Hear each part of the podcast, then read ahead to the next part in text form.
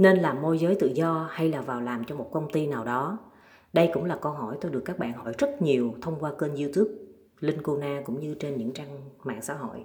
Theo tôi, lúc mới chập chững bước chân vào nghề môi giới, bạn nên vào làm cho một công ty sẽ tốt hơn là tự làm. Có nhiều bạn có kinh nghiệm làm kinh doanh, cũng có những mối quan hệ với những người làm môi giới bất động sản rồi. Họ muốn làm tự do để có thời gian thoải mái, phí được nhận nhiều hơn, không cần phải mang về công ty. Nếu bạn làm tự do mà luôn có khách hàng, luôn có nhiều giao dịch thành công thì điều đó tốt cho bạn, nhưng thực tế không phải ai cũng làm được điều đó. Đặc biệt là những bạn mới ra trường còn quá non trẻ, làm sao các bạn có thể tự làm môi giới được khi mà bên ngoài có biết bao nhiêu người làm nghề này. Tốt xấu chưa biết như thế nào, quan trọng ai sẽ là người nâng đỡ bạn, hướng dẫn bạn, chỉ cách cho bạn làm việc và giúp bạn có những mối quan hệ trong nghề. Vì vậy, thời gian đầu bạn nên vào làm công ty đây là cơ hội để cho bạn hiểu rõ hơn về nghề.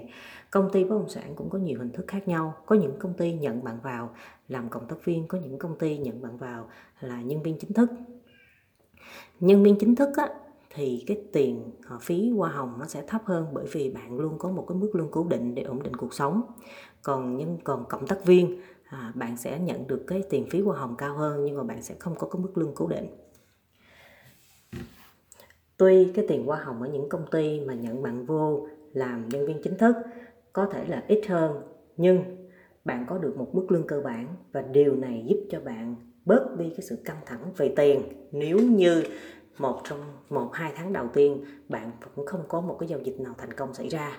Thì bạn cũng có cái chi phí để đi lại, chi phí trả tiền thuê nhà, xăng cộ, điện thoại, vân vân. Đối với các bạn mới đi làm, điều này quan trọng lắm. Nếu bạn để áp lực khó khăn trong cuộc sống của bạn xen lẫn vào công việc, bạn sẽ không thể nào tập trung làm việc tốt nhất được. Tôi nghĩ khi bắt đầu, bạn hãy bắt đầu là một nhân viên chính thức của một công ty bất động sản để nhận được sự đào tạo quan tâm cũng như là chỉ dẫn ở mức tối đa nhất từ các công ty, từ người quản lý. Vì bạn chính là một tế bào của công ty, bạn là con ruột, bạn không phải là con ghẻ.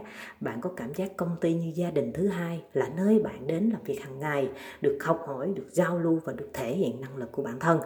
Là nơi để bạn biết được bạn đang ở đâu, bạn cần phấn đấu như thế nào và mục tiêu của bạn là gì, vân vân hãy nên bắt đầu là như thế. Sau này khi bạn vững vàng hơn, bạn hiểu đường đi nước bước trong nghề rồi, lúc đó bạn làm tự do. Làm cộng tác viên hay làm như thế nào đấy sẽ dễ dàng và thuận lợi hơn. Việc chọn lựa như thế nào còn tùy thuộc vào hoàn cảnh và điều kiện của bạn đang có.